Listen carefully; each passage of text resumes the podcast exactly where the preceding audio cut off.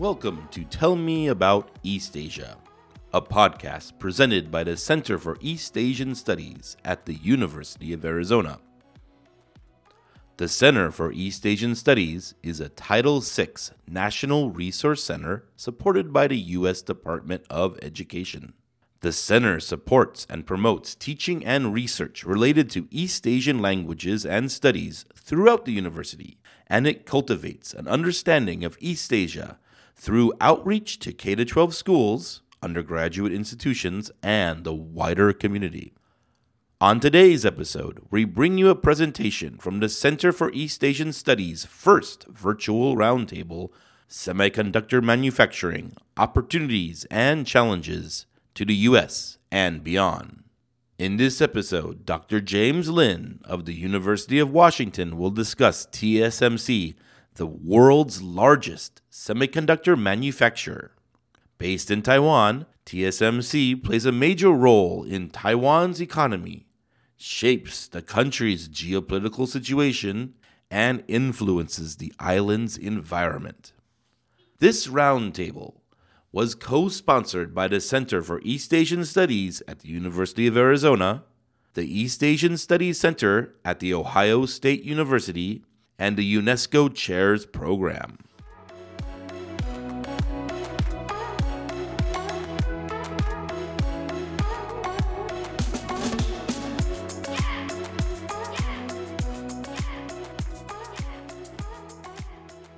And now, Dr. James Lin.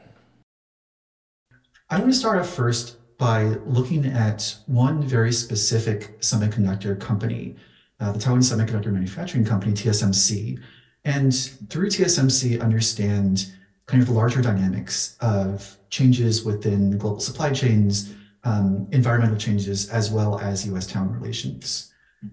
Why is TSMC so important for understanding the larger semiconductor industry? This is a breakdown of the semiconductor industry by region, as well as by company type, uh, produced for us by Bloomberg. You'll notice here on the right-hand side that TSMC is a fairly large pink circle located in Asia. It's pink because it's what's called a foundry. And a foundry is a certain kind of semiconductor firm that specializes only in manufacturing, meaning it doesn't do any design, it doesn't do any research and development, and doesn't do any of the assembly or testing. And what this does is it allows for a company like TSMC to focus exclusively on the, te- the technologies that allows for the production of really advanced semiconductors. So meaning semiconductors that are really small in die size, really thin, really fast, really cool, um, and also being able to produce chips with designs relatively quickly. So if you get a new chip design from a customer, you can put that into manufacturing very quickly, and also to produce lots of chips at very low costs. The foundry model means that um, many of the firms that produce semiconductors are actually dependent upon foundries for their manufacturing. So what I mean by this is if you look at the other companies that are fairly well known, especially American companies. So this is, for example, NVIDIA, Broadcom, AMD, Qualcomm, and Texas Instruments. Many of them are entirely in blue or half in blue, which means that they're fabless companies, meaning they don't have their own fabrication facilities. They focus exclusively on design and on R&D. And this is something that allows them to um, actually compete quite well based upon that competitive advantage. Uh, and a number of American firms are companies that only do design and then they send their designs over to TSMC and TSMC produces those semiconductors. So you'll recognize a number of those. I mentioned them, Qualcomm, Broadcom, AMD, NVIDIA, Apple. How this came about is something that historian Chris Miller has described in his new book called Chip War. So he explains it from the perspective of NVIDIA in this quote. It's a good thing that companies don't need to build their own fabs. At the startup stage, it would have been possible to raise the necessary funds. Uh, giving a couple million dollars to chip designers working at a Denny's was already a, a gamble. Betting over $100 million, which is the cost of a new fab, would have been a stretch even for the most adventurous of Silicon Valley investors. And so this tells you that a lot of the startup costs for uh, a new fabless firm is actually um, to the benefits of those firms if they can outsource their manufacturing to companies like TSMC. And so if we look at just foundries, so if we cut out all of the other kinds of firms, if we cut out uh, OSAT, and if we cut out fabless firms, TSMC occupies 54% of the foundry market. This is a lot. So they consider, uh, they occupy significant market share. If we look at it even further, if we drill down even further and look at semiconductors by types of semiconductors, so generally the smaller the die size of a semiconductor, the more advanced it is. If we look at semiconductors that are under 10 nanometers in die size, and so the smaller the die size nanometer, actually, um, the there are only certain kinds of, of semiconductors that could be used in advanced applications. So CPUs, for example, use the smallest die sizes. TSMC actually occupies 92% of the market. So this is a vast monopoly. Uh, and actually, BCG has reported that if you go even smaller to under seven nanometers, TSMC is virtually the entire market. That's over 99%.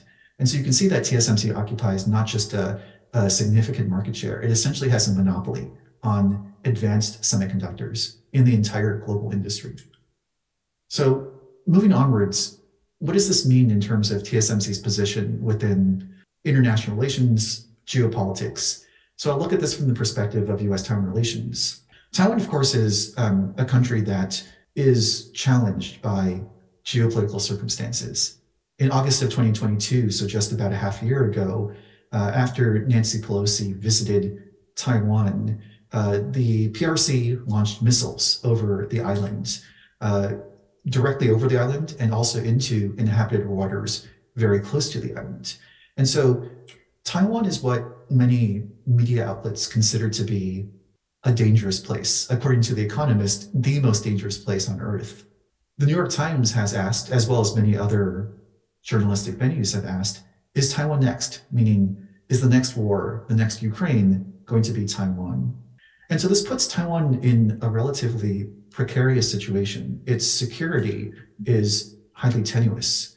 Combine that with the fact that the COVID pandemic has completely reoriented and overturned global supply chains across the world.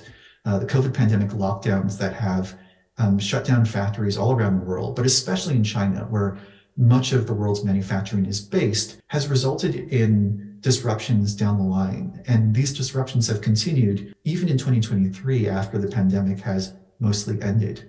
And you see this in a number of key industries. This is a chart of year on year change in the production of automobiles in the United States. And you can see um, this ends in July 2022, but even today in March 2023, the automobile industry still is reeling from the effects of COVID pandemic lockdowns and especially so in advanced semiconductors, where the lack of supply in semiconductors has really hindered the production of automobiles. This has led to what many scholars and uh, analysts and newspapers have called the silicon shield, referring to the fact that Taiwan's semiconductor industry, represented by TSMC, offers a certain amount of national security protection for Taiwan. If we look at this article from the Financial Times in 2020, I just wanted to raise a quote of uh, one of these analysts who's the chairman of VLSI Research, Dan Hutcheson, who says that Taiwan's Silicon Shield makes it the first, the 51st US state. And so this refers to the theory that the country's leadership in chip technology is its best defense against aggression from China. And this has implications for US Taiwan relations. The US needs to protect Taiwan. It can't afford to lose it to China. This is something that is reflected in the official policies and statements of Taiwanese officials themselves. So Taiwanese officials are well aware of how being the home of TSMC and semiconductor industries changes its international political calculus. So this is uh, Wang Meihua, who is the Minister of, of Economic Affairs in Taiwan, uh, was speaking at a CSIS forum uh, just a couple of months ago in October of 2022. Wang says Taiwan is very important or has a very important role in the semiconductor supply chain. We dominate the foundry area. So everyone needs advanced semiconductors. Taiwan will be a global player or a key player in the world. And I think makes this makes Taiwan a safer place. So there's very clearly the idea that the silicon industry offers Taiwan some sort of national security protection. Now, the United States, of course, is also very interested in this question of chip security. It sees its exposure to semiconductor manufacturing abroad as a weakness in terms of national security. And this is what led US Congress and then eventually the Biden administration to pass the Chips and Science Act of 2022. Now, what's remarkable about the Chips and Science Act is it offers significant subsidies for semiconductor firms to either expand or build new fabrication plants on US soil. And you can see here the breakdown of uh, the amounts of subsidies. So, here in the billions of dollars that are being offered to semiconductor manufacturers to bring manufacturing to US soil. And of course, who has taken advantage of that? TSMC, building now a, I believe, a $40 billion plant in Phoenix, Arizona. Now, how does this kind of play into US Taiwan relations? I thought this was a very insightful quote from Jason Hsu, who is a former Taiwan legislator and a senior research fellow at the Harvard Kennedy School. So he stated in the Financial Times, quote, the Silicon Shield is becoming a tripwire. On the one hand, the US pressures TSMC to move to the United States. On the other, waging technology war on China, pushing tension to a high level that puts Taiwan at risk. If you have something that both sides want, you have leverage. But if you don't play that card, you become a pawn. We're kind of playing along with what the US wants. And so, what he's referring to here in this quote is that TSMC is kind of being encouraged to build a factory on US soil because that is what the US wants TSMC to do. And that's what it wants TSMC to do through the CHIPS Act. And so you have an instance where the national security interests of the United States influences TSMC to change this larger geopolitical calculus. Now, the last part of my talk is I want to bring in an ecological perspective because it's important to understand how this plays a role in US Taiwan relations. Taiwan, as we see here from Google Maps satellite view, is quite verdant. It's quite green. It exists in the subtropical climates. Most of it is south of the Tropic of Cancer. It receives a significant amount of annual rainfall, which then leads to this very green environment. In fact, if you compare Taiwan's rainfall across advanced economies, and the 10 that were chosen here, uh, Taiwan's rainfall actually ranks number one among these 10 economies. And if we go further, well, let's look at Arizona. And uh, as we can see from the satellite view, not so green. In fact, Arizona, by US standards, receives relatively little annual precipitation, just around 12 inches per year. And if we put this into comparison with Taiwan, so I pulled these numbers from the Central Weather Bureau in Taiwan. Taiwan's land mass is about 14,000 square miles. Arizona is about 10 times larger, 114,000 square miles. But Arizona's rainfall, 12 inches per year, Taiwan's rainfall in inches, 85 inches per year. So one tenth the size, but seven times more rainfall. Now, if we look at TSMC's water usage, semiconductor manufacturing is a water intensive process. It's very thirsty. And if we look at TSMC's annual report from 2021, we'll see that on an annual basis, all of Taiwan's fabs use about 83 million cubic meters of water.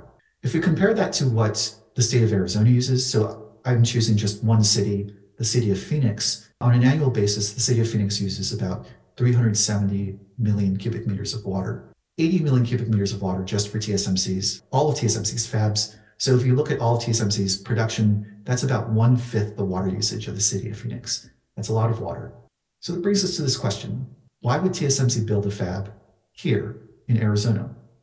Well, you know, there's a very obvious reason, which is that the Chips and Science Act of 2022 offers significant economic incentives, these subsidies, to bring semiconductor production to US soil. And this provides what economists consider to be some sort of distortion to the natural marginal benefits to marginal cost calculation. But it's strange as well because if we look at Taiwan, Taiwan is also a place where, even though it receives a lot of rainfall, paradoxically also suffers from ecological consequences. So this is a picture of 2021. This is the Baoshan number two reservoir in Hsinchu, which is where TSMC is headquartered in northern Taiwan. And you can see here that we're looking at historically low water levels in some of Taiwan's reservoirs. In fact, that chart that showed annual rainfall in Taiwan, even though Taiwan has significant rainfall, very little of that water is actually captured in water reservoirs. Only about 21% of that water is captured.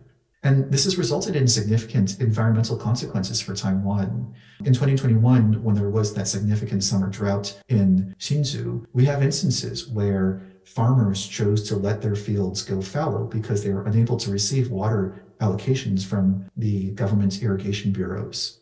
In 2023, we're seeing another instance of a drought in southern Taiwan. And so this is just from a couple weeks ago, and Nikkei Asia showing the water levels of uh, southern Taiwan water reservoirs. And this very last one at the bottom here, the Zengwen Reservoir in Chiayi, is at 11%. And what this has led to is actually some extraordinary government measures in response to historically low levels of water, including uh, this is an image of the Water Bureau, part of the Ministry of Economic Affairs, that's attempting cloud seeding. Actually, this is a picture of the Zengwen Reservoir in January 2023. And then once again, the Irrigation Bureau is sponsoring rain worship ceremonies to Mazu, who is a regional Taiwanese deity who nominally the, a goddess of the sea, but here they're encouraging farmers to pray for rainfall to Mazu.